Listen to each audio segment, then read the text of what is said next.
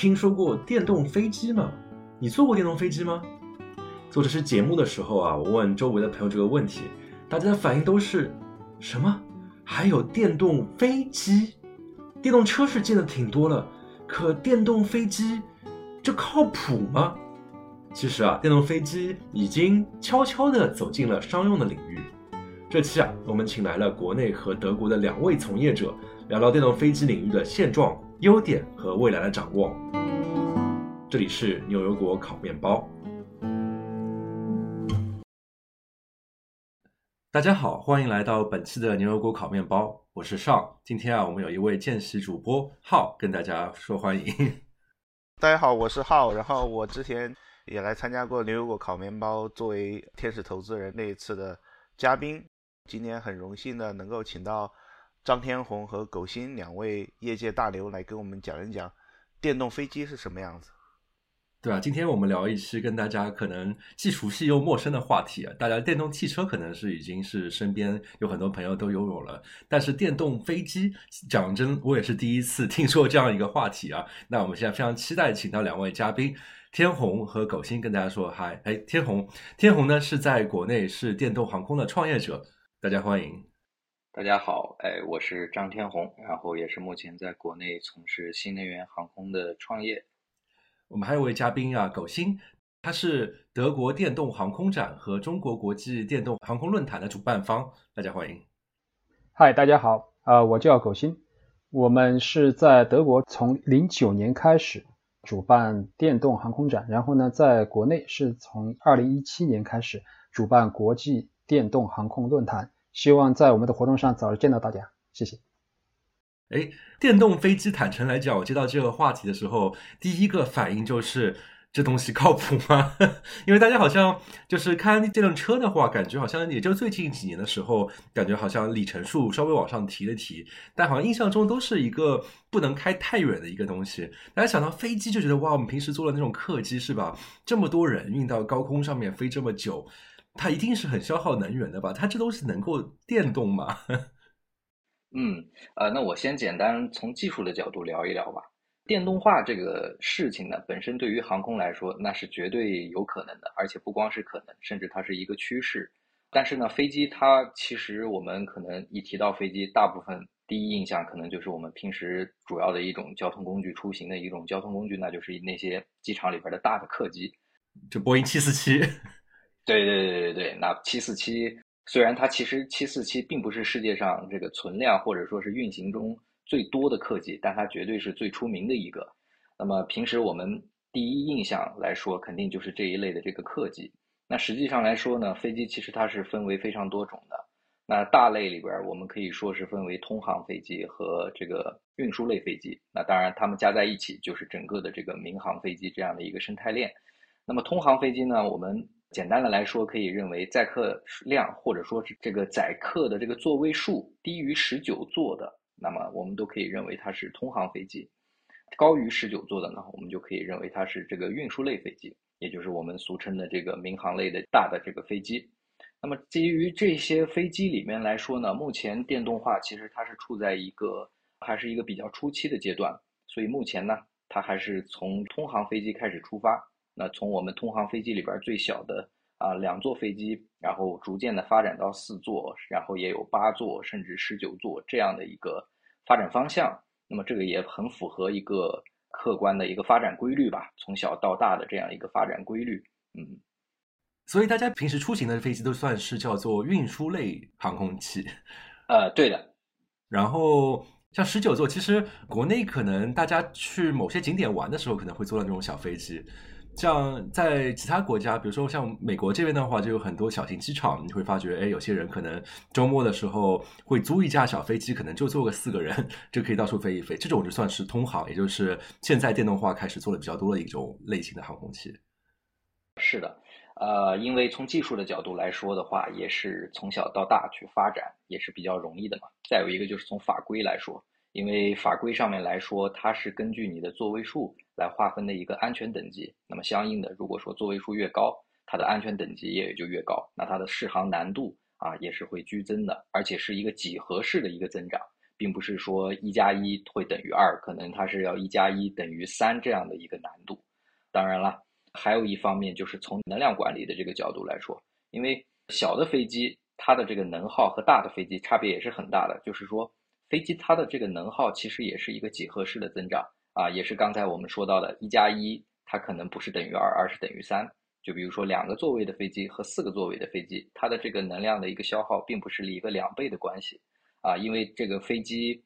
它的一个能量消耗主要来自于它的一个阻力。那么它的阻力的话，大家都知道，速度越快，至少我们说在亚音速或者说跨音速啊，当然超音速以后它是呃不一样，它是另一个公式。那我们在这个超音速之前的话呢？它的这个速度和这个空气的阻力基本上也是一个几何式的一个增长，那非常高的一个增长。所以说速度越快，那你的阻力越大，你需要的这个能量去克服你的阻力也会越大。同时呢，飞机越大的话，你的这个飞机的这个阻力主要也是来源于你这个飞机的一个横截面积，一个迎风面。那么这个面积也会越大，它的这个阻力也会上升的比较快。所以基于目前电动化，其实我们对于小型飞机来说，目前主要还是靠这个锂电池。那锂电池，也就是说我们纯电的一个技术路径来说的话，其实客观的来说，这个电量还是比较有限的。那么在这种情况下呢，那我们肯定还是先从小飞机去出发，会更现实一些。那具体到什么时候才能发展到大的飞机呢？那这个还是取决于我们的一个电源的一个发展的一个情况。在这里的话，我可能想补充一点，就是一些很基本的一些历史背景吧。就是您提到这个电动飞机，可能对大家来说是一个很新鲜的一个话题。不过呢，如果是从就是航空业内的话呢，其实电动飞机它发展的历程已经是比较早，已经应该说发展了很长时间。那首先咱们就说提到这儿的话，一般就是默认的一个电动飞机，就像天虹刚才说的是坐人的，也就是说载人的嘛，就不是像一般的小航模或者是像大疆这样的就是很小的这种。呃，我们通常在这里指的就是指可以坐人或者是。可以装很多的比较大量的货物，也就是说比较大、比较重的这么一辆飞机。那么这一类的这个飞机的电动化其实起步很早，最早的话其实是一九七三年。哦，这么早就有了？对对对，一九七三年是在德国，两位工程师当时呢也是出于一个自己好奇琢磨吧，把一架那个普通的一个滑翔机装上一个电机，呃，很小的一个电机，然后呢。你可以说把它塞满了干电池，当时用的还是像我们现在普通的这种干电池。啊，等一下，是塞满了五号五号电池？对，没错，没错，没错，就是类似这样的干电池，然后呢，让它飞了起来，飞了十几分钟。这是一九七三年，所以说您看到现在的话，已经是快对，那正好今年就是载人电动飞机五十周年，已经飞起来了。所以说呢，它这个技术的发展的话，其实已经默默的发展或者是积累了整整半个世纪了，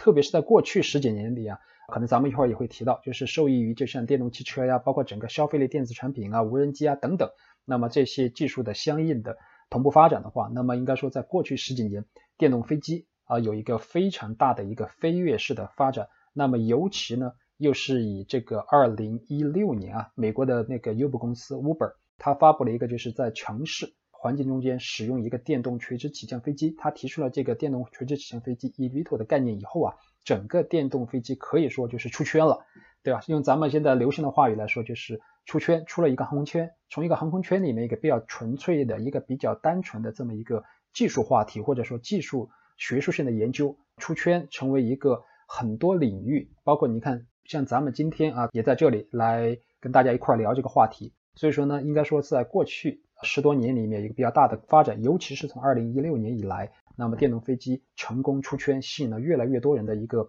关注。那么作为一个航空的一个从业人员的话，我们对这种趋势是感到非常的高兴的。哎，刚才你提到就是有一个词叫做 eVTOL，是吧？刚才我们提到，就是说飞机有两种，一种是我们平时坐很多人的叫运输类航空器，一种叫通航飞机，就十九人以下。那么可以跟大家简单介绍一下，就是通航飞机一般来说会用在什么样的用途吗？我觉得 eVTOL 可能是不是也是通航飞机中的一种分类下的一种应用？因为大家可能对于这种飞机可能平时坐的比较少，也挺好奇，就是他们一般会做什么用处呢？是的，呃，那么这里我跟大家非常简要的介绍一下，就是通航飞机的一个大概的一个分类和用途。刚才其实天虹已经有了一个初步的介绍了。那么对于通航小飞机来说，通常可以看到就是有带翅膀的，对吧？那么比较通俗的说，就是带翅膀的，也就是说所谓的固定翼的飞机。同时的话呢，还有一种就是垂直起降类的，最常见的呢就是直升机。那么是从二零一六年的时候呢，美国的 Uber 公司他们第一次提出了一个叫做电动垂直起降飞行器这么一个概念啊，简称的话呢就是 eVTOL。那么 E 在这里大家都知道，就是肯定是跟电动相关了，electronic。对，没错没错。然后呢，VTOL 的话呢，它其实是垂直起降的这么一个缩写，也就是 Vertical Takeoff and Landing 啊，VTOL。那么通常我们看到的 VTOL 的飞机的话呢，可能就是直升机。那么此外还有一些比较很少见的一些飞机，比如说像鱼鹰这样的一个飞机是相对比较少见的 VTOL 类。我想插一句，那么大疆的那个无人机算是理论上算是 VTOL 吗？对对，您看要从哪个角度来看？如果是从纯粹的一个技术角度的话，当然只要是符合电动，同时的话呢又是垂直起降的这么一个飞行器，对吧？那么理论上是都可以叫做 eVTOL 的，不管大小。不过的话呢，我们通常就是这个概念提出以后的话，它主要针对的一个就是面向的一个应用场景的话呢，是载人或者是说在比较多的一个货物在城市上空来进行飞行。所以说呢，那么我们这里 eVTOL 的话，通常大家看到这个词就会把它就是默认是一个载人同时比较大的一个飞行器。所以说这一点的话呢，跟大疆在一个就是大家习惯性的一个称呼里面可能会有一定的区别。我记得以前的好像看新闻的时候有看到过几张概念图，然后大家在那边笑称就相当于是一个超大号的大疆，然后坐了一个人在里面。是的，是的，其实它在外观上面是比较的类似的，都首先就是一些很多的螺旋桨，大家可以看到。呃，那么我这还想补充一点的话呢第一，Vito 这个概念啊，虽然是二零一六年由这个 Uber 公司他们首先提出来，并且呢引发了这一轮的这个电动飞机的一个发展的浪潮，呃，吸引了很多人的关注。但是其实这个技术的话呢，出现的已经比较早了。最早的话呢是零呃零九年的时候啊，其实就已经有人开始研制这种所谓的 eVTOL，而且呢，当初开始来做这个事情的人其实还挺有名的，他就是那个谷歌的那个创始人之一啊，Larry Page 啊，Larry Page 啊，这两个人还真的是什么都做呀。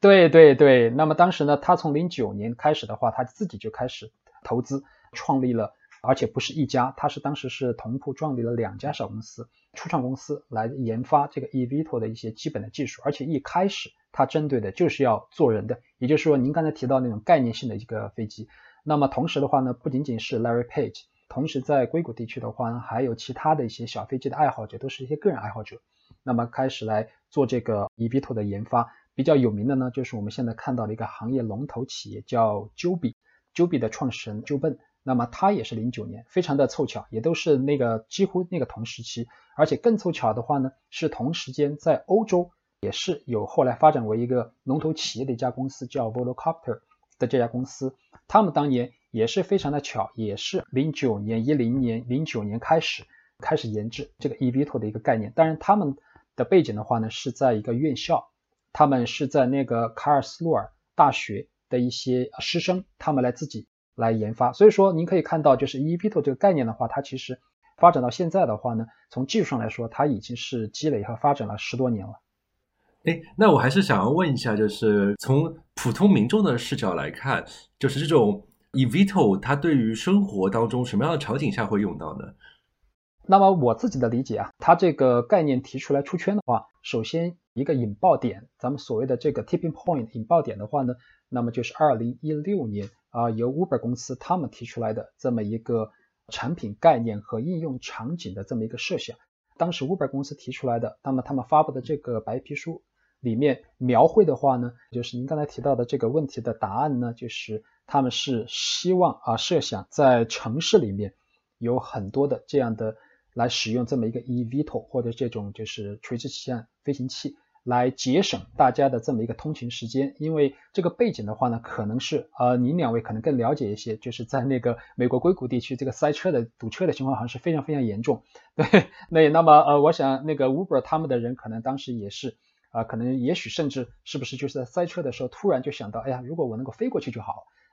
这个想法也太飘了吧？对对对，他们的执行力还是很强的。那么他们当时就找到了那个 NASA 啊，美国航空航天局。的一些相关的一些人来做了一些可行性的研究，接下来呢，他们就组建了一个项目团队，接下来呢，他们就编写了一份叫做 Elevate 的这么一份白皮书，技术白皮书，就正式提出了一个 eVTOL 的这么一个技术概念，以及最重要的一个应用场景的一个设想，也就是所谓的城市空中交通啊，叫 Urban Air Mobility，简称叫做 UAM。所以说 eVTOL 它的火爆啊，这一轮的火爆跟这个 UAM 这个在城市空域进行的这么一个通勤飞行的话。这两个其实是一体两翼的一个概念，他们是互相彼此相辅相成的一个概念。像我们平时工作的时候，也有一些很少很少的大佬，他们可能是住在。不是在硅谷，而是在 Sacramento 这些周边的城市。他们可能平时上班通勤的时候，就是非常的潇洒，就是开一架小飞机，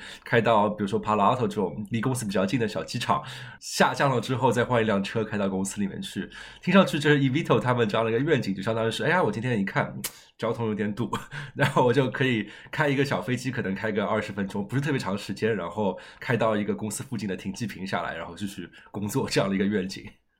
对，希望您这呃描绘的非常的准确，这就是当时 Uber 提出来这个概念的时候，他们希望最终能够实现的一个场景。那电动飞机，刚才我们花了很多时间去聊这 eVTOL，就是电动垂直起降的飞机。那除此之外的话，其他的通航的飞机也有电子化吗？电动化吗？是的，这是当然的。就比如说那个天虹，它你现在正在研发的像这种小型的电动固定翼的飞机，那我想可能天虹它可能能够介绍的更详细一些。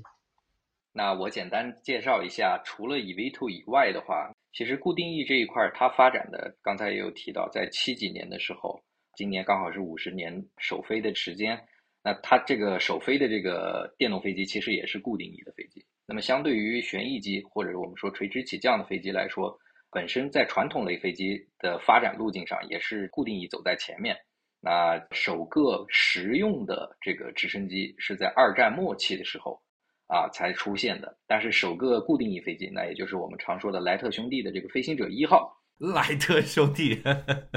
对的，对的，对的，他的这个飞机肯定就是固定翼飞机嘛。那么固定翼飞机相较于旋翼机来说，从原理上来说，其实是要简单很多的。那么旋翼机呢？那这里其实可以补充一个小知识啊，就是旋翼，我们一般说啊，旋翼直升机的这种旋翼机，这个旋翼和螺旋桨其实不是一回事儿。并不是说我们把螺旋桨朝上，它就是旋翼，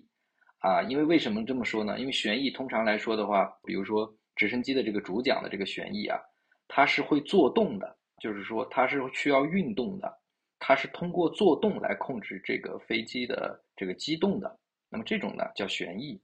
啊，本身它这个主桨啊，这个旋翼也是一个可以活动并且是一个这个柔性的一个材料。而螺旋桨呢，它是一个硬质的，它也可以，也不能说叫做动了，应该叫运动。就比如说它可以变距，但是呢，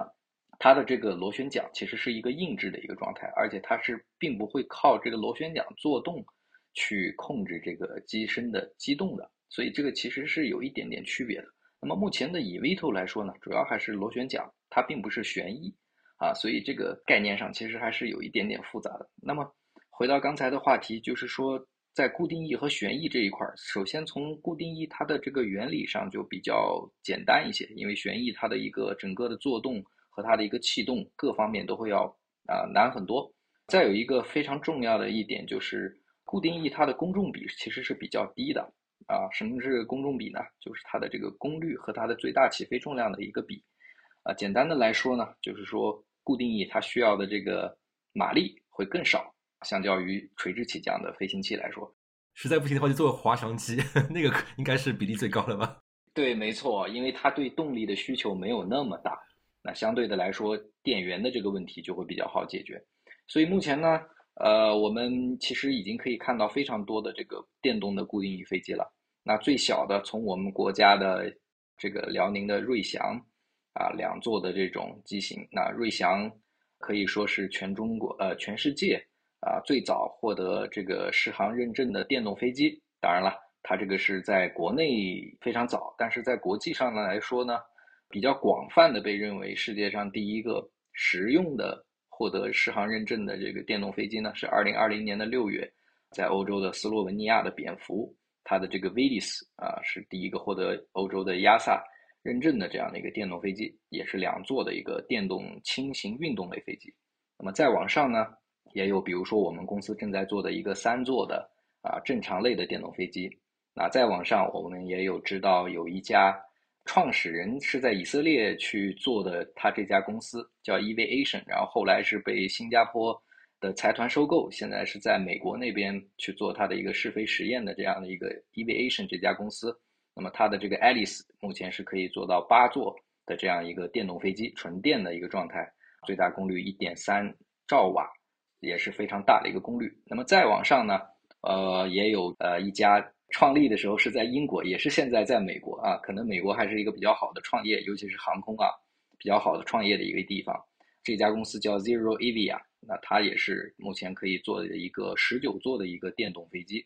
呃，甚至还有更大的，那么就是目前也是在美国。美国确实是一个好地方，对于航空来说啊，美国那边的 Universal Hydrogen，那从它的名字也可以听出来，其实它是一个氢能的。当然了。氢能也是一个电推，它使用的是一个氢燃料电池的一个方式来产生它的电源。那么它目前也是用了这个最大的电动飞机，是大概是在四十座左右的一个啊，用的是一个大十八，也就是我们国内叫冲八，加拿大的一款飞机去改造的一个氢能电推的飞机。目前来说，它也应该是全世界最大的啊，现在最大的这个电推飞机。那么大概目前。就是这么多的这些为代表的这个电动固定翼飞机，张总，你们公司研发的这个三座飞机哈，主要用途是在哪？主要用途来说，其实一般我们来说这一类的正常类啊，也就是说两座到四座的正常类飞机，主要用途其实是私人通勤或者是娱乐，但是实际上可能在我们国家来说，更多的一个用途就是用作培训，因为。其实民航飞行员虽然说他开的是大客机，但是实际上他也要从这个小飞机开始来学习他的这个飞行执照。那么要成为一个民航飞行员呢，他需要首先经历他的这个私人飞行执照阶段，然后是他的这个商照，那商用飞行执照，然后是他的这个双发啊，他需要增加他的这个双发资质，然后呢，他需要考取他的这个 ATPL，也就是航线运输执照。那么有了这些执照以后呢？他才可以去改装这个大飞机，然后最终他才可以去航空公司去开这个大飞机。这就和那个我们比如说想学开大客车、大卡车一样，先得拿到这个家用车的执照，对吧？嗯，没错没错，需要增驾是一样的一个道理。那么目前在我们国家来说呢，目前我们也知道，就是中国是世界第二大民航大国，从这个总的飞行量来说啊。啊，我们国家目前持有飞行执照的人数呢，大概是在八万人左右啊，八万出头多一点点啊，那真的不是很多哎。按照我们的一个人口来说，其实还是很低的。那大概我们人均的这个飞行员的这个量啊，大概是百分之零点零零几。嗯，相较于美国或者是和我们同等收入的发展中国家来说，我们的人均飞行员的量其实是要低于。上述的两类国家的小数点后两位，所以其实来说还是不多的，嗯，还是不多的。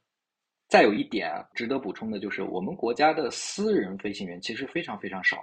最新的一个数据就是说，我们国家的私人飞行员的一个数量大概是在四百五十人左右，其中持有私人飞行执照的人数大概是不到五千人。但是刚才为什么说是四百五十人左右呢？啊，刚刚有提到的，我们如果是职业飞行员，这个晋升的一个路线，它是要先学习私人飞行执照，然后再去学习商业飞行执照。在这四千多人里面呀，绝大部分他们也都是未来要成为职业飞行员的这样一个飞行学员。所以实际上最后统计出来的数字来说，我们国家的私人飞行执照的数量只有四百五十多人，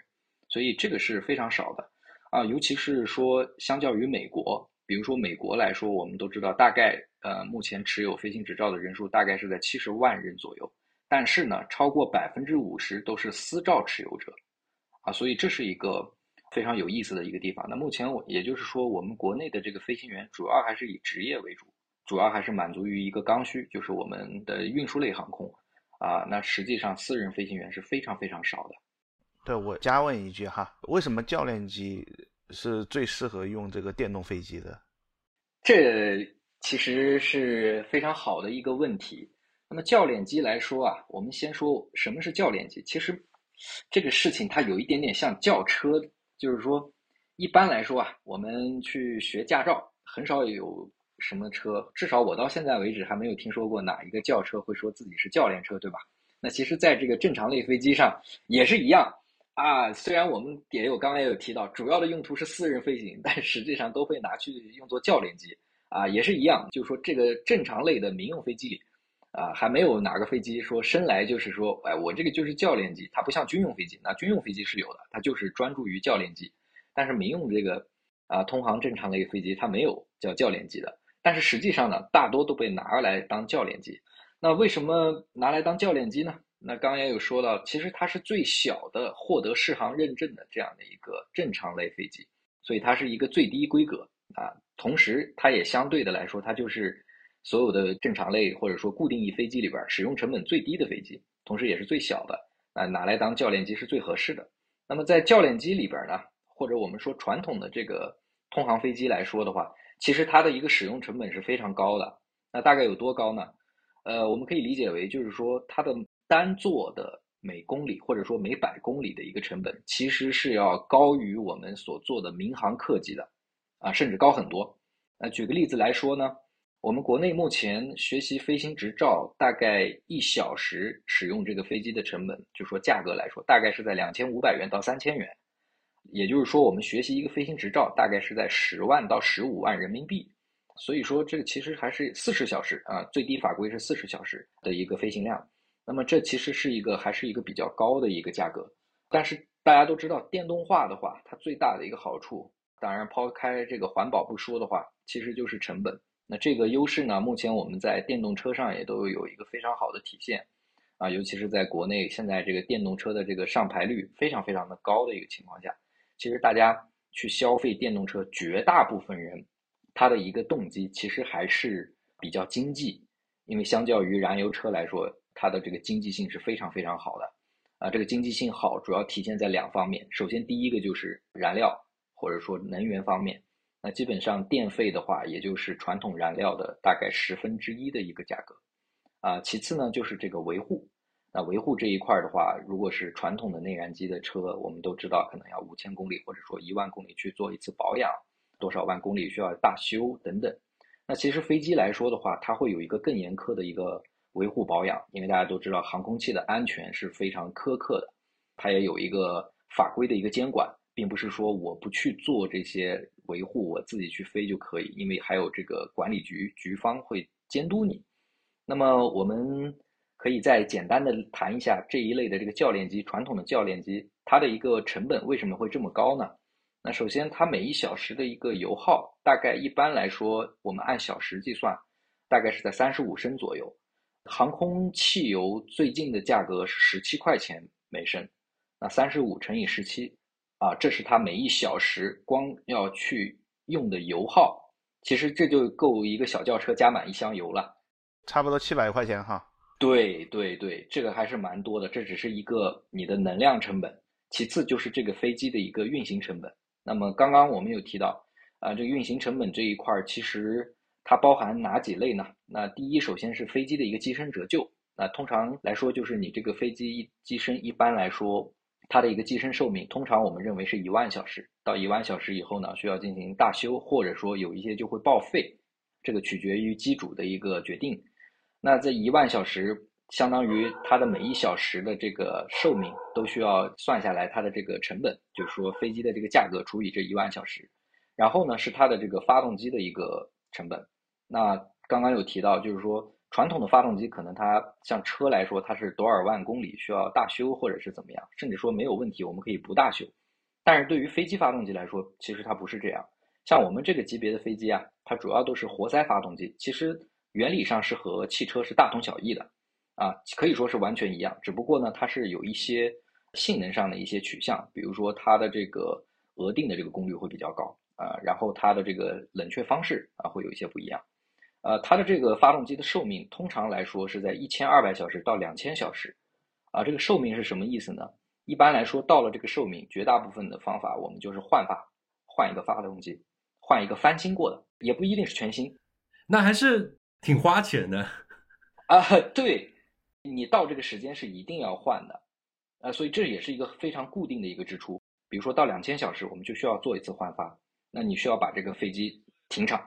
所以一架飞机在一个生命周期里面要换五次发动机。呃，至少吧，至少对吧？啊，在不不延寿的情况下，对吧？至少那有的发动机可能只有一千二百小时，比如说 Hortex 它的这个九幺五，那只有一千二百小时、一千四百小时的这个寿命。你像一般来说比较主流的一些航空发动机，它都会把这个寿命，就是说厂家也会极力的去把它延长到两千小时左右，因为也要他们也有一个竞争嘛。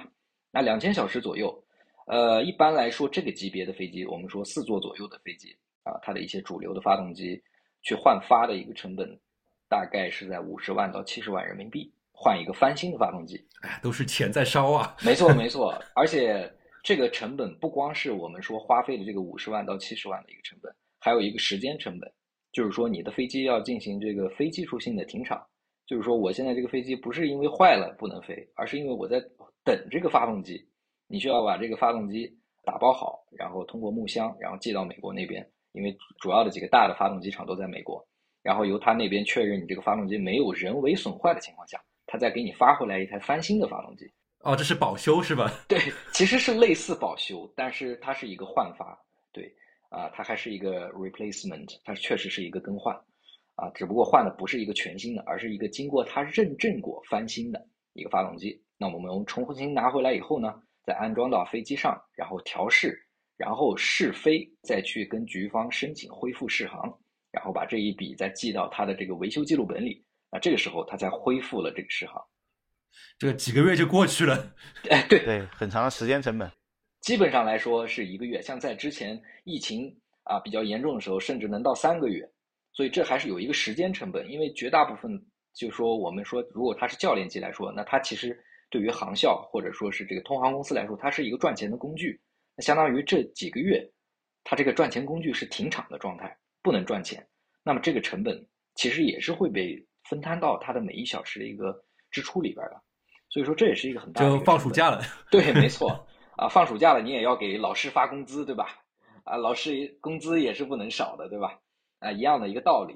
同时呢，这个发动机呢，它每一百小时需要做一次定检，每一百小时啊，也就是说每飞到一百小时以后都需要做停场，然后每五百小时的时候呢，还需要更换它的一些易损件，有的还需要更换它的这个减速箱，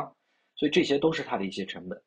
那么回到最初的这个问题。那既然电动化，我们也都知道，它最大的一个好处，除了这个经济这一块儿，也就是说它的这个维护保养这块儿有个很大的一个优势。因为大家都知道，电机的这个结构非常简单，所以它的寿命肯定也是显而易见的比这个传统的内燃机要长很多的。刚刚讲到我们燃油发动机有要经常去更换哈，那我们这个电动发动机的大概是这样的频率是什么样子？呃，其实目前来说，局方或者说管理局这一块儿。对于这个电机的一个寿命还没有一个明确的要求，因为毕竟还这个东西还很新嘛，大家还不能确定它的一个强制更换的一个时间。但是我们作为从业者来说的话，我们大概认为电机的一个可靠的一个寿命，大概目前来说是可以在六千小时起步，就是说甚至可以更长，或者说我们只更换易损件，哇，至少三倍哈。对，至少三倍。嗯啊，就目前来说，已经是就是说，我们从这个做实验的或者说科研试飞的角度，已经发现是至少是在三倍。然后在这个时候呢，还有一个很好的一个优势就是，电机它到了寿命，并不一定要更换它整个电机，我们可能是更换它的一些易损件，比如说轴承，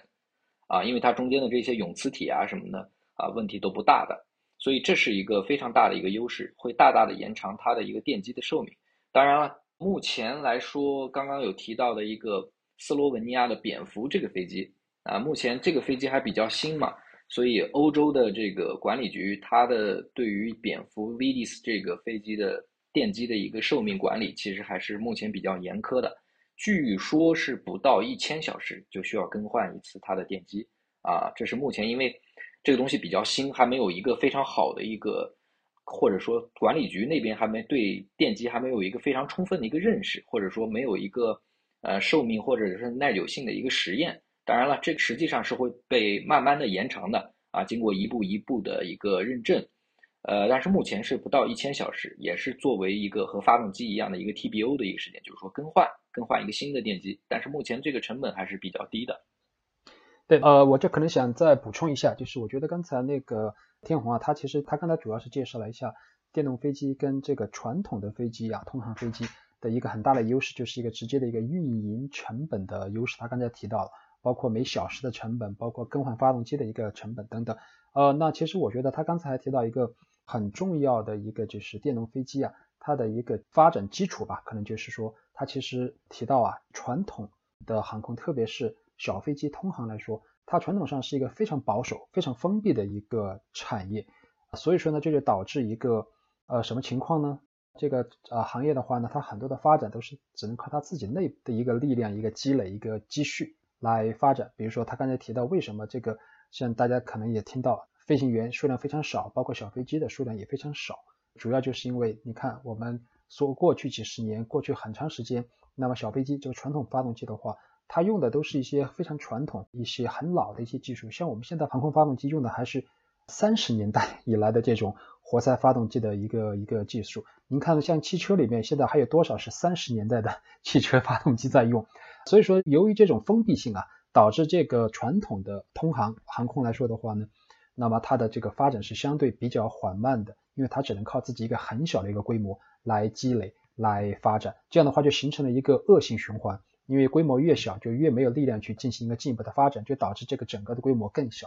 那么从这个基础上，从这点出发的话呢，我个人的理解啊，就是电动航空它很大的一点基础或者说是一个优势啊，它就是可以充分的享受到电动化的这么一个就是行业的一个红利吧。比如说我们刚才提到的像电机，对吧？像刚才那个天虹提到的电机，包括电池、三电等等这些，其实目前的电动飞机。在三电领域的那个研发，很多是来源于电动车的一个技术积累。所以说，从这一点上的话呢，那么应该说是电动飞机应该很大程度上是一个过去几十年这么一个电动化啊、数字化、包括智能化、包括新能源等等行业的一个行业的一个红利的一个溢出。另外一点，我觉得非常重要一点就是，那么电动飞机它的一个基本面，一个基本面的话呢，就是一个双碳经济，就是我们大家都知道的这个碳达峰、碳中和。以及它相应的一个叫所谓的就是全电经济，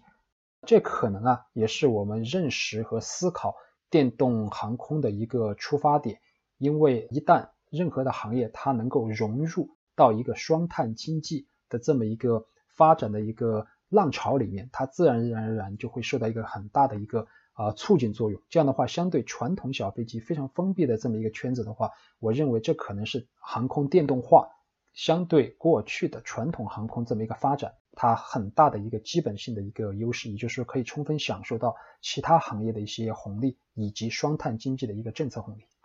双碳经济就是节能减排。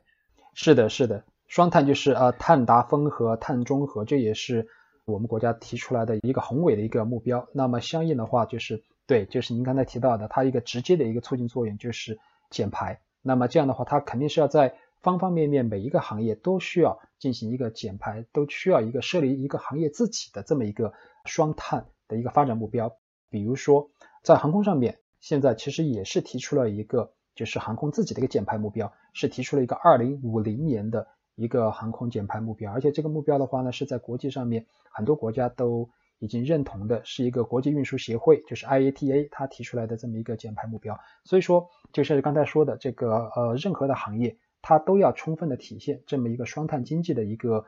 方面吧。那么同时的话呢，它如果能够自己主动的纳入双碳经济减排的这么一个呃宏观基本面里面的话，它自然而然会受到更好的一个促进作用。那么这方面可能比较好的一个例子的话，一个比较显著的一个例子，也就是空客他们提出来的这么一个叫氢能航空的一个战略发展规划，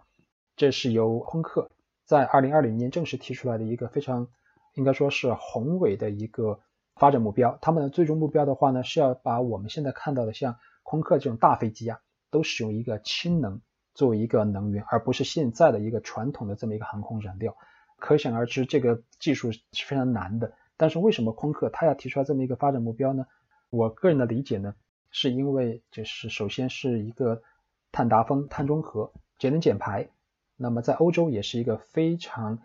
呃明确的一个经济发展目标，那么必然各行各业都需要体现出来。第二个的话呢，那么氢能呃，是欧洲，尤其是德国这边一个非常可以说是主要的一个新能源应用领域。相应的，在航空领域，它也自然而然的会有所体现。空客的这个氢能航空，它自然而然也就是欧洲乃至德国的新能源战略在航空领域的一个体现。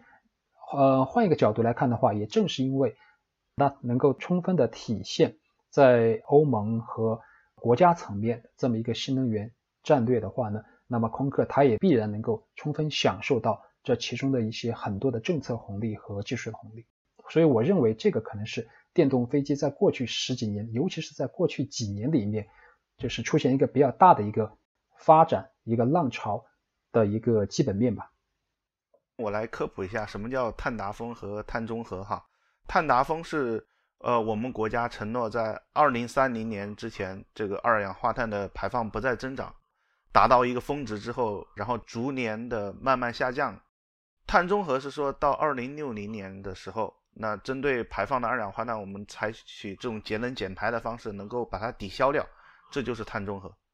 哎，谢谢您的补充。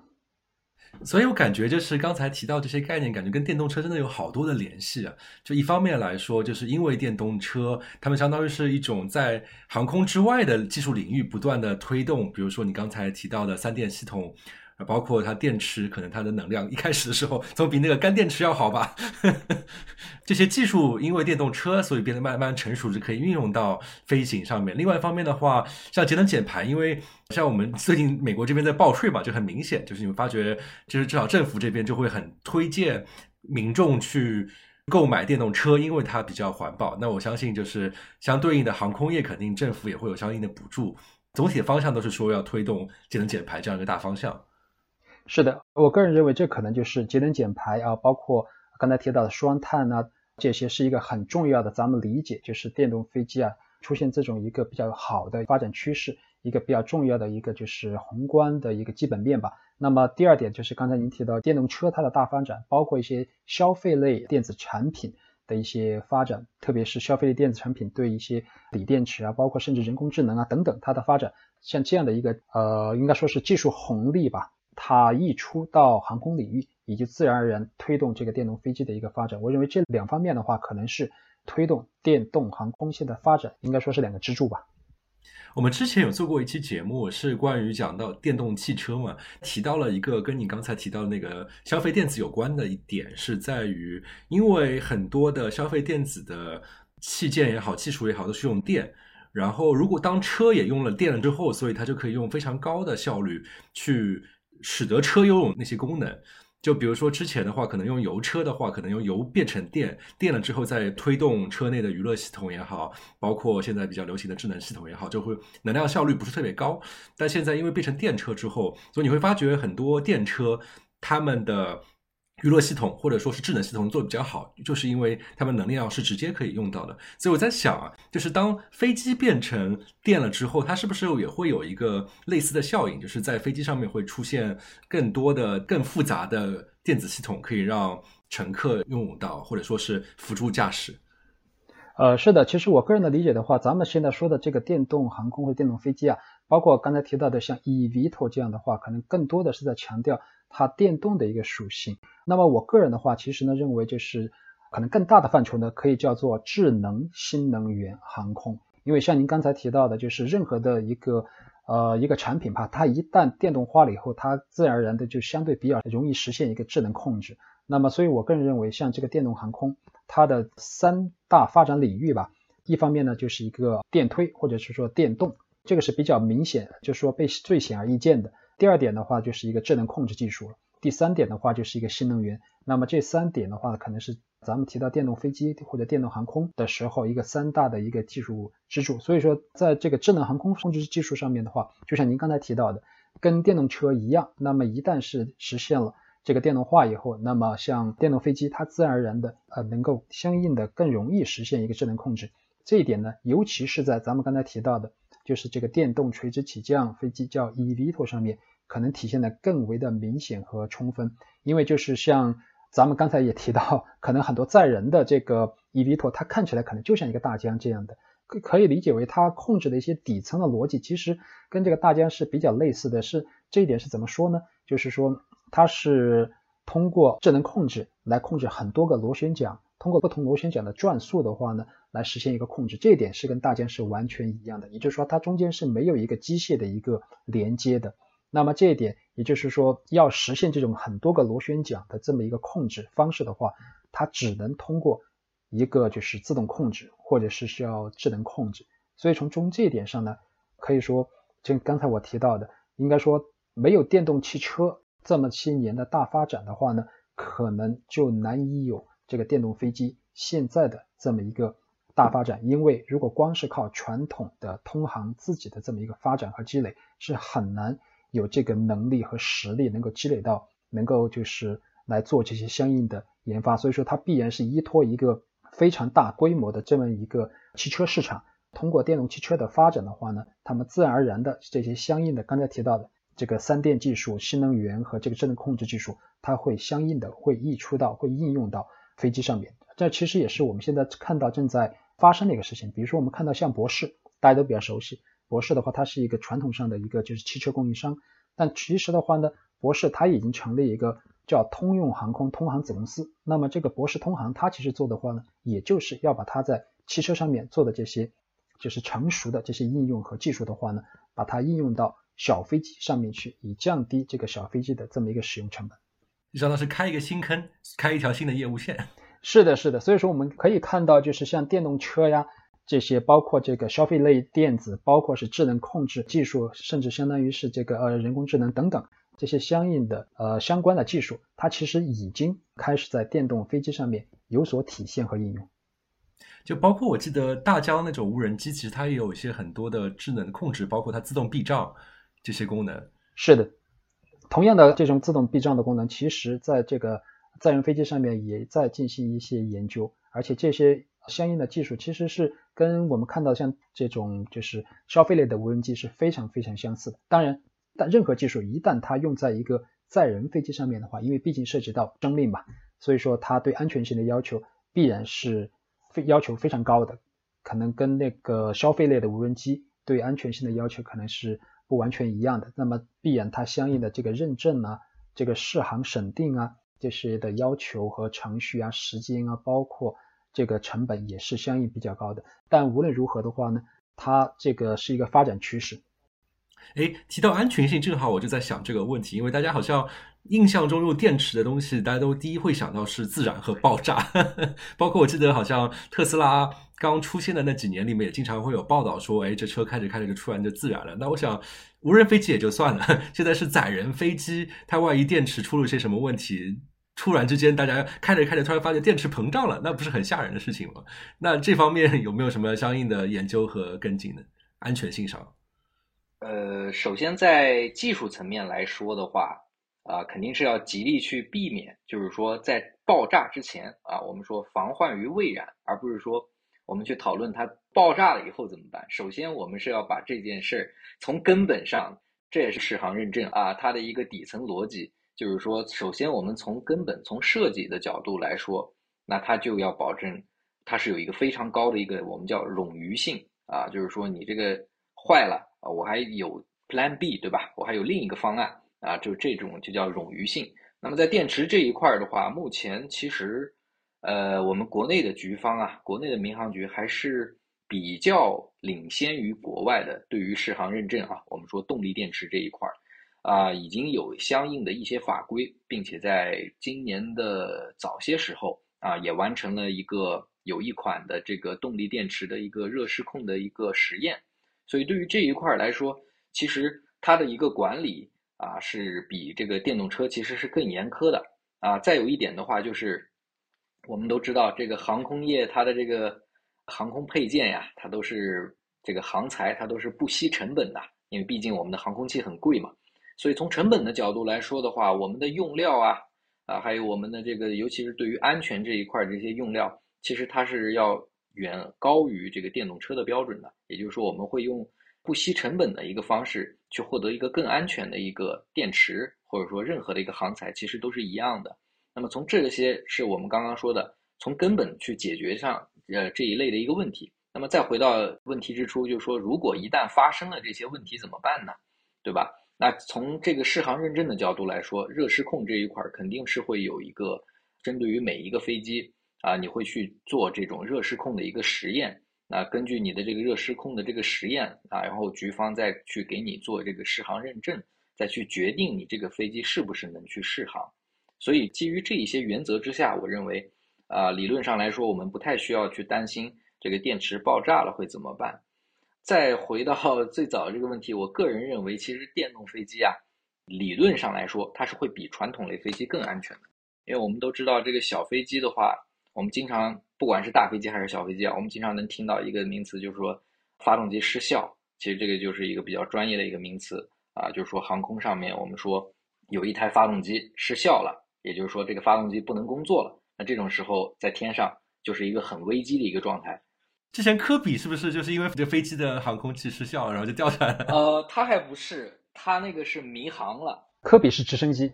对他那个是迷航了。那么从这个机械故障的角度来说，啊，最严重的就是发动机失效了。基本上来说，没有什么更严重的。那么有一个笑话，就是说，说这个飞机的螺旋桨其实就是一个电风扇，因为它转着的时候啊，啊，飞机可以飞；因为它停了，发动机就是说这个螺旋桨一停啊，这个电风扇一停啊，这个飞行员就要出汗了，因为他就紧张了。哎呀，这好地狱啊，对吧？那么这个其实是最严重的一个故障了。那对于电动化来说呢，我们都知道电机它的可靠性是远高于内燃机的，尤其是在对比于活塞发动机的时候，电机的因为它的结构非常简单，所以它可以大幅的降低发动机失效的一个可能性。呃，基本上来说，我们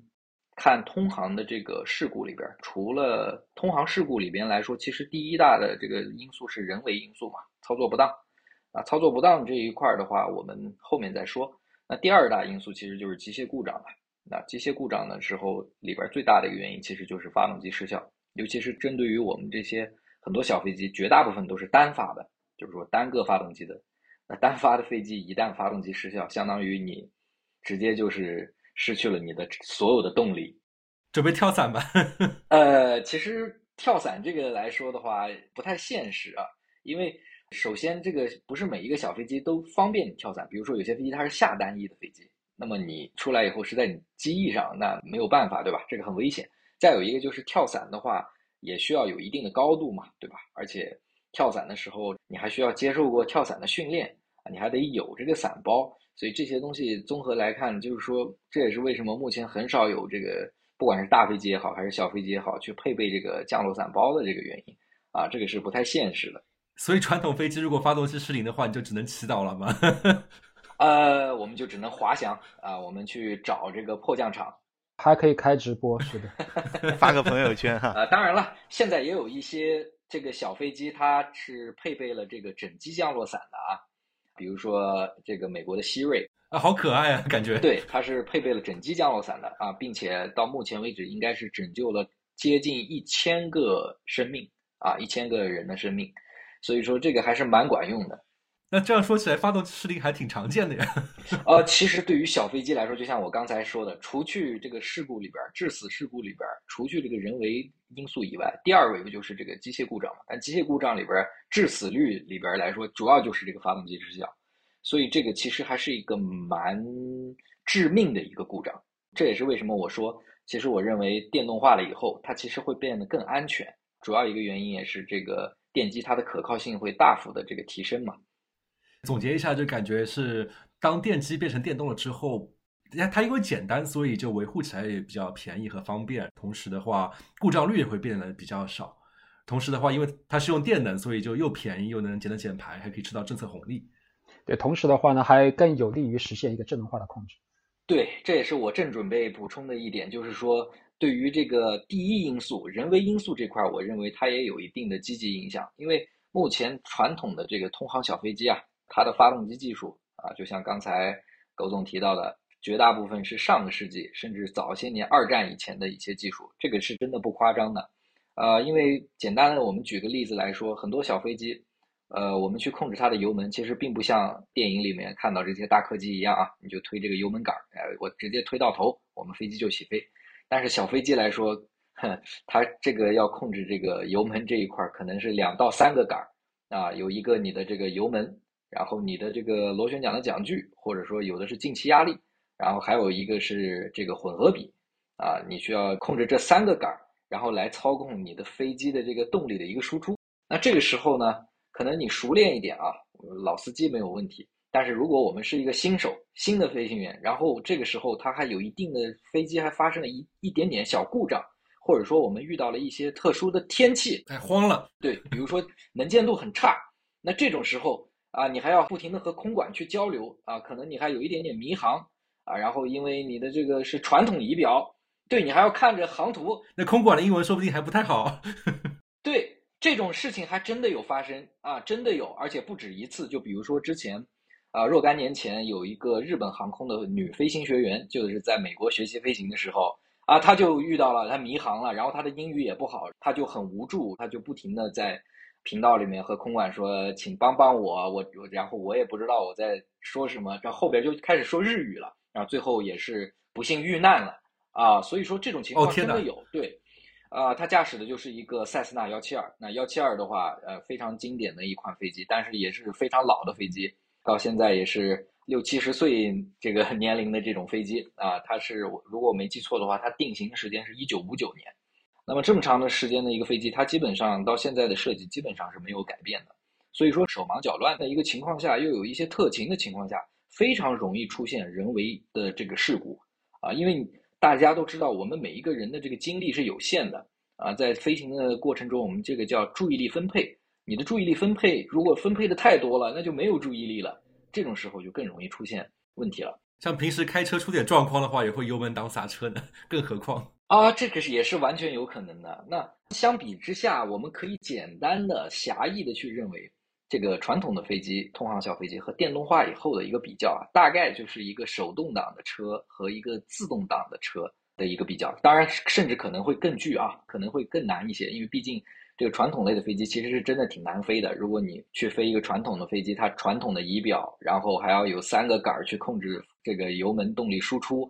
其实是非常难受的。但是对于电动化了以后呢，你只需要一个油门杆啊，一个电门杆，你就可以轻松搞定了。那其他的就交给这个电机，对吧？你就可以有一个非常线性的一个输出，智能系统去控制。对，是的，非常线性。那这个时候就大大的降低了这种刚才说到的这种手忙脚乱的。一个情况，那相对的来说，是不是也降低了这个人为因素造成的这个飞行事故呢？说不定你跟航空站沟通的时候，它可以自动帮你翻译。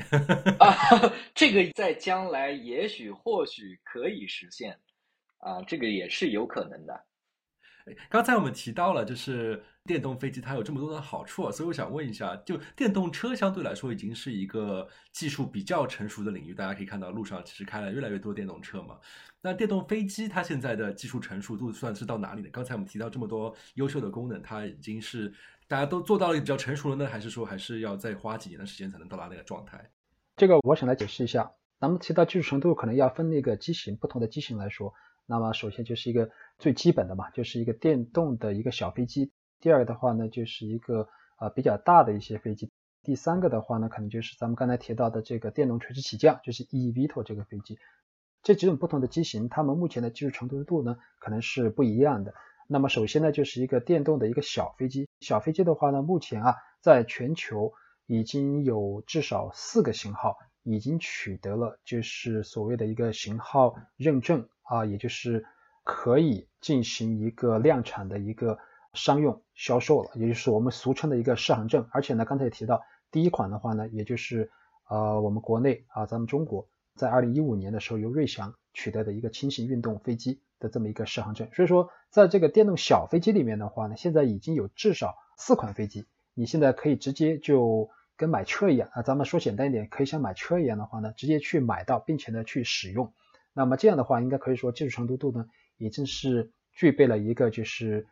啊一个量产的一个程度。当然，这个类别的话呢，叫做轻型运动飞机，简称叫 LAC。那么这个类别的话，它只是限定于两座，只能是两个座位。所以说呢，这个可能还是就是用途啊是比较的局限的。那么像天虹他们正在研发的呢，这个叫做二十三部。所谓二十三部的话，就是相对的比较正常，就是至少一般来说，比如说四座这么一个飞机，就更类似于一个私家车。这样的一个定位，那么这样的机型的话呢，固定翼飞机的机型的话呢，目前呢也是有大概在全球啊，可能有个四五个机型是正在进行一个认证的一个阶段，已经进入了一个比较深入的一个认证阶段。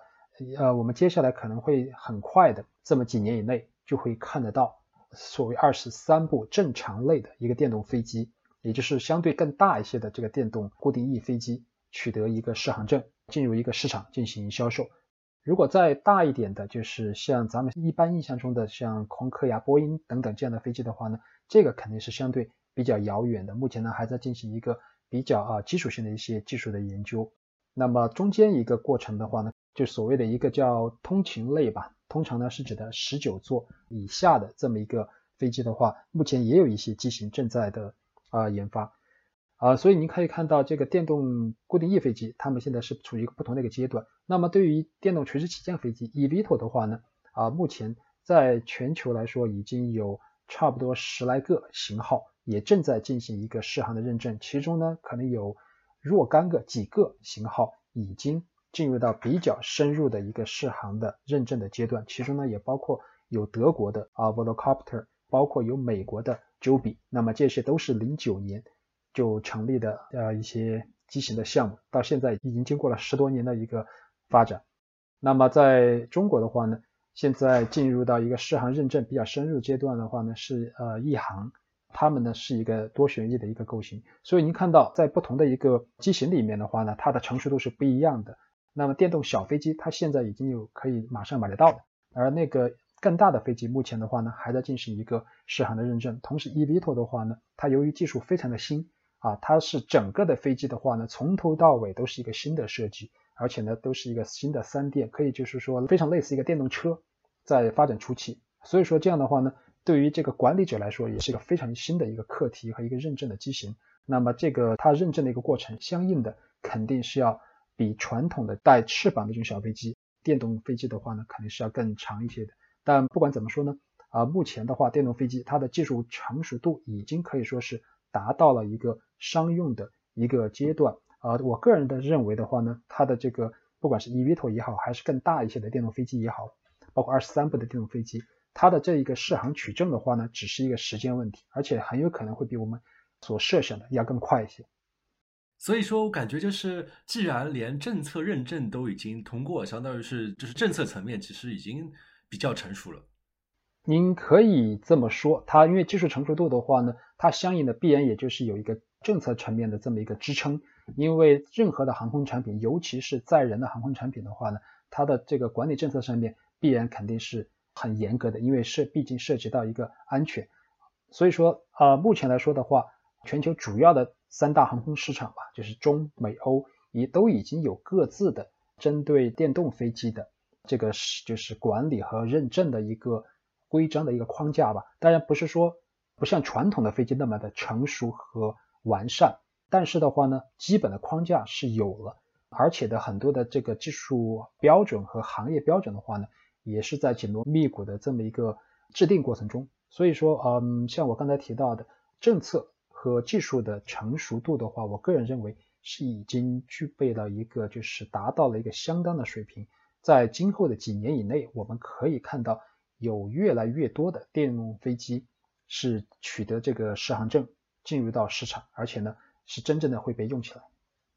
呃，那既然现在这个已经在技术和政策上比较成熟了，那在市场上面这个公众的接受度怎么样？消费者怎么看待？那我是个人的理解的话，这可能也要分不同的机型，比如说这个电动的小飞机，也就是像天虹他们这样研制的两座或者四座的小飞机。第二个的话呢，可能就是更大一些的飞机，比如说像十几座的，甚至像空客、波音这样更大的飞机。第三类的话呢，可能就是电动垂直起降，也就是 eVTOL 这样的飞机。那么这样的三类的话，它的市场的一个需求、市场定位以及呃用户吧，或者说社会对他们的一个认识和反应，可能是不一样的。那我个人的理解和观察的话呢，对于传统的小飞机，可能因为它的在外观来说，电动化以后啊，跟传统的飞机可能没有太大的一个差别，对吧？那么它大家看到的还是一个带翅膀，还是一个螺旋桨，只是呢它的动力系统呢换成了一个电动，所以说大家对它的一个认识可能就还是的比较的一个成熟和更容易的接受。那么如果是对于更大一些的飞机的话呢，那么目前由于技术还比较的一个初步阶段，所以说呢，大家可能也更多的是一个期待和展望的这么一个态度。对于这个 eVTOL 这类航空器来说的话呢，用户啊或者市场对它的一个认识和期待的话呢，可能会比较的复杂一些。那么我个人的理解，可能在不同的市场和国家，可能对这个 eVTOL 这一类飞行器，它的一个接受度或者是理解是不一样的。在中美欧可能就是会出现比较大的一个区别或者是差异吧。那么这样的话，对这个航空器今后的发展。可能会产生一个比较大的影响，这是我个人的一个看法。比如说在欧洲，在欧洲的话呢，嗯，像在欧洲航空管理局，简称叫 EASA，这也就是一个在整个欧洲范围以内，对于这个航空器啊进行一个试航管理的这么一个最高级别的一个机构，相当于咱们国家的中国民航总局。那么 EASA 它在几年之前的话呢，已经做过一个这样的一个市场调查，或者说是这个社会调查吧，就是公众啊对于这个 eVTOL 的一个认识。那么目前来看的话呢，他们的调查结果呢显示啊，欧洲民众对这种新飞行器的话呢，还是第一的话呢，可能还是比较感兴趣，但同时的话呢，可能态度相对会比较保守一些，因为可能这个飞机是这种形式啊，它的至少外观看起来是跟传统的飞机是非常不一样的，因为首先它就有很多的螺旋桨，就是大号的大疆。对对对，是的，很多人可能看到这一类就是 eVTOL 这一类飞行器的话，第一个反应就是哟，这是不是就是个放大的一个大疆啊？这样的话，如果有这种的一些看法是非常自然的。那同时的话呢，也可能会带来对这类飞机一些安全性的一些关注吧。因为大家毕竟觉得，哎，把这么小的一个无人机，如果要放大到可以载人，是保不保险啊、安不安全啊等等。当然，咱们刚才前面已经提到了，但是毕竟会对用户的一个心理会产生一个影响。回想起飞爆了几个大疆是吧？有一个还在桥洞下面躺着呢。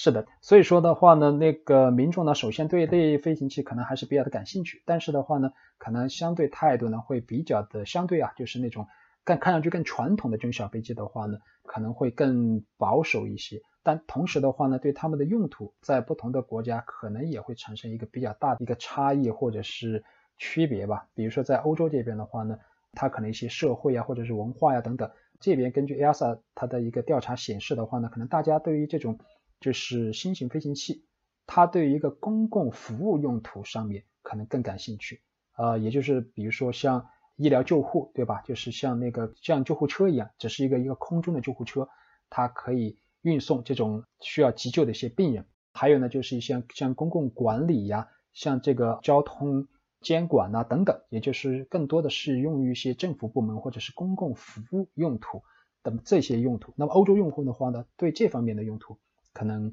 更感兴趣，而在美国那边，可能像您刚才提到，就是它这个 eVTOL 啊，它的发源就是缘起于这个在硅谷地区这种非常严重的一个堵塞车问题。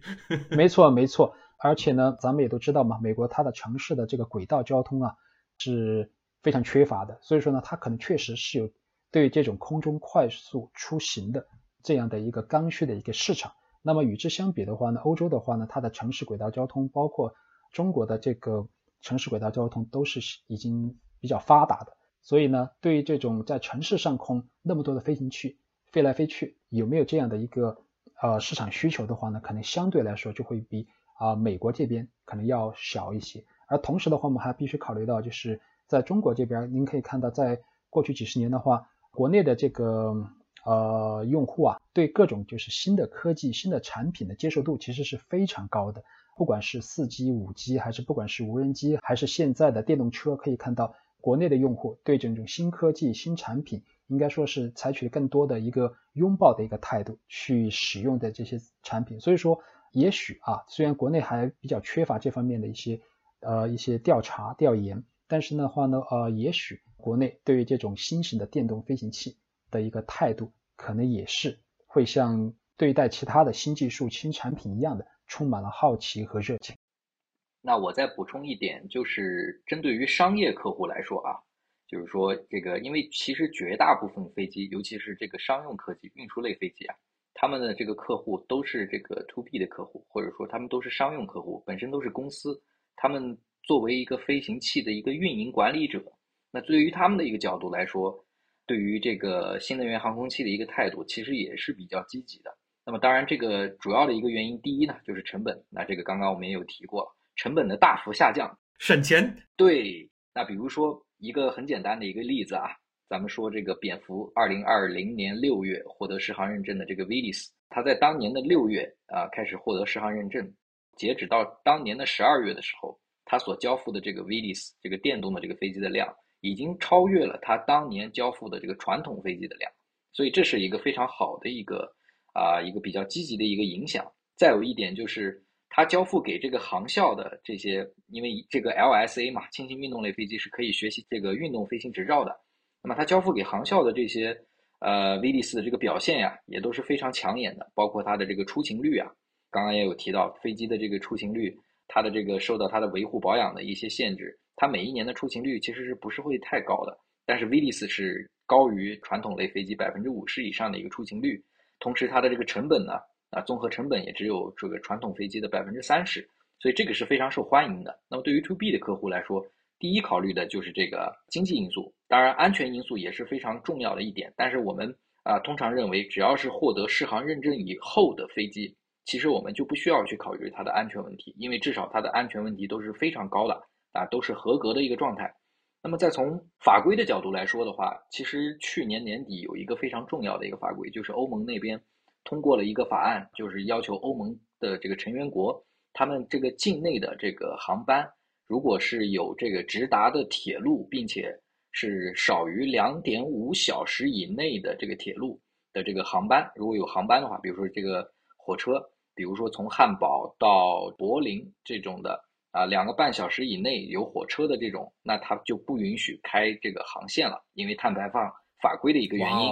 对，而且这个是立即执行的。当然了，因为欧盟比较松散，大家也知道，而且每个国家的这个火车的这个速度也不一样啊，有的有高铁，有的有慢车，对吧？那这个目前来说，虽然但是这个法案是通过的，然后法国也象征性的停飞了一些这个比较近的一些航线，但是之后可能这个范围会越来越大。那这个里面呢？新能源飞机是豁免的，啊，因为它没有碳排放嘛，所以说这也是一个非常重要的一个信息点。那么未来如果我们有足够的这个，啊，当然现在因为技术没有达到嘛，我们还没有那么大的这个新能源飞机。那未来的话，假如说我们有这么大的电动飞机，那那个时候电动飞机想飞这两个城市之间的航校，那就它就变成了唯一的一个选项了。所以这也是对于 to B 的客户，对于商用客户来说一个非常重要的一件事情。啊，碳排放其实欧盟在二零一几年的时候就已经呃要求这个航空公司是要购买这个碳排放权的，所以说碳排放其实是对于航空公司来说是一个还是一个比较大的一个支出，所以就变得电动飞机变得更便宜了，相对来说啊，对对，在政策方面它也会有一个积极的一个推动，同时再补充一点就是说航空的碳排放大概有多少？可能很多观众可能会觉得，哎，这飞机也没多少，这也排不了多少碳，对吧？好像。它的一个这个减碳并没有那么着急，对吧？其实我们在这个宏观上来看呢，飞机就是说整个的这个航空器，它的一个碳排放大概是占到这个所有交通工具的百分之呃十到百分之十二这样，啊，大概是占所有的交通工具大概是不到百分之三十的一个碳排放。那么也就是说，航空器是在百分之二到百分之四啊，就是说全球的所有的碳排放占百分之二到百分之四。啊，其实是一个不少的一个数字，而且一个比较重要的一点就是，其他的这个地面交通，也就是说我们说的这个主要是车呀，它的一个碳排放呢，在二零三零年甚至可能更早就可以碳达峰了。啊，这个是可预见性的，因为现在地面交通的电动化非常快。但是呢，航空的这个碳排放啊，这几年一直应该有超过十年保持了一个百分之十以上的一个复合增长率，这是非常恐怖的一点。所以说，航空的这个碳中和其实也是刻不容缓的。那非常感谢两位嘉宾今天跟大家科普了这么多电动飞机啊，真的没有想到，大家一个可能很多人没有关注的这样一个领域，就是因为电车的这样的一个发展，现在已经到了一个这么成熟，并且有这么多优势的这样的一个一个领域啊。那也非常期待，等到哪一天我可以坐上，或者我可以拥有一部电动飞机。也非常感谢各位听众收听本期节目，然后大家喜欢的话，可以在各大平台点赞、转发、评论，包括有志愿者的话，也可以看我们的 show note。我们现在正在继续招收志愿者，那我们后会有期，下期再见，下期再见，拜拜拜，好，再见。